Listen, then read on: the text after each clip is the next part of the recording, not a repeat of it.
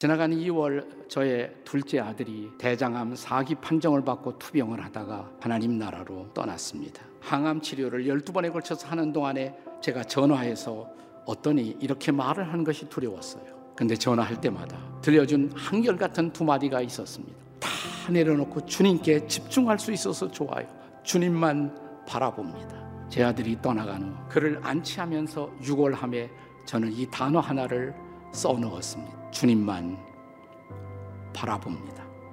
힘들었지만 아프지만 고통 속에 받을 수 있었던 놀라운 위로는 그가 바라보았던 주님, 주님이 내 아들의 손을 잡아 주셨다는 것. 오래전에 자주 불렀던 가스펠송 가운데 주님이여 이 손을 꼭 잡고 가소서. 약하고 피곤한 이 몸을 폭풍의 흑암 속 해치사 빛으로 손잡고 날 인도하소서. 이 찬양은 저에게도 각별한 의미를 갖는 찬송이 되었습니다. 예수님의 수제자인 베드로 또한 이런 재난을 경험했습니다. 오늘 본문은 이렇게 시작합니다. 그가 바다를 지나가면서 바람을 보고 무서워 빠져가는지라 베드로의 재난입니다.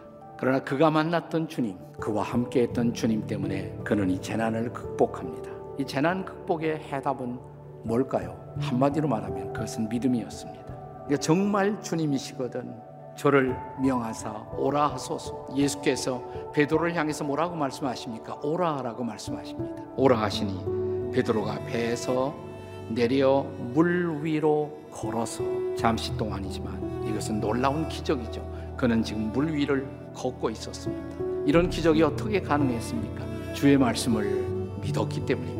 바람과 파도를 의식하고 빠져 들어가던 베드로, 주여 나를 구원하소서. 자, 주님의 응답이 뭐예요? 31절 예수께서 즉시 손을 내밀어 그분은 즉시로 손을 내밀었습니다. 그를 붙잡아 주셨습니다. 이것이 주님의 임재죠. 그리스도의 임재. 그는 재난의 상황 속에서 어김없이 약속대로 손을 내미시는 바로 그분. 그분이 오늘 우리의 재난의 상황 속에 손을 내미십니다. 그리고 우리를 붙잡아 주십니다. 그리고 이 그리스도의 임재 때문에 그들은 다시 배에 올라 항해를 계속할 수가 있었던 것입니다. 요즘 정정 밤중에 제 아들의 음성 같은 소리를 듣습니다. 아빠 괜찮아. 나 주님 안에 잘 있어. 그분이 우리의 손을 잡아 주신다면, 그분이 우리를 인도하신다면, 우리가 극복하지 못할 재난은 없습니다. 그 손잡고 승리하는 저와 여러분이 되시기를 주의 이름으로 축복합니다.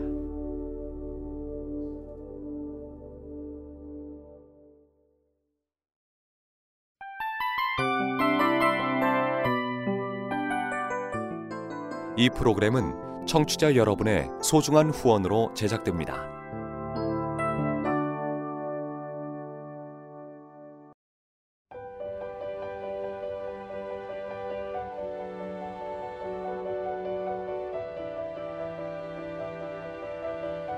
세상에는 수많은 교회들이 있지만 더 깊이 있는 말씀 강해를 찾기 위해 크기로만 교회를 선정하지 않습니다. 보다 좋은 영적 콘텐츠를 더 많이 나누기 위해 방송비를 받지 않습니다. 1년 365일 복음만 전하고 싶어서 우리는 광고를 하지 않습니다. 온누리의 복음을 땅끝까지 CGN TV와 함께 땅끝 성교사가 되주세요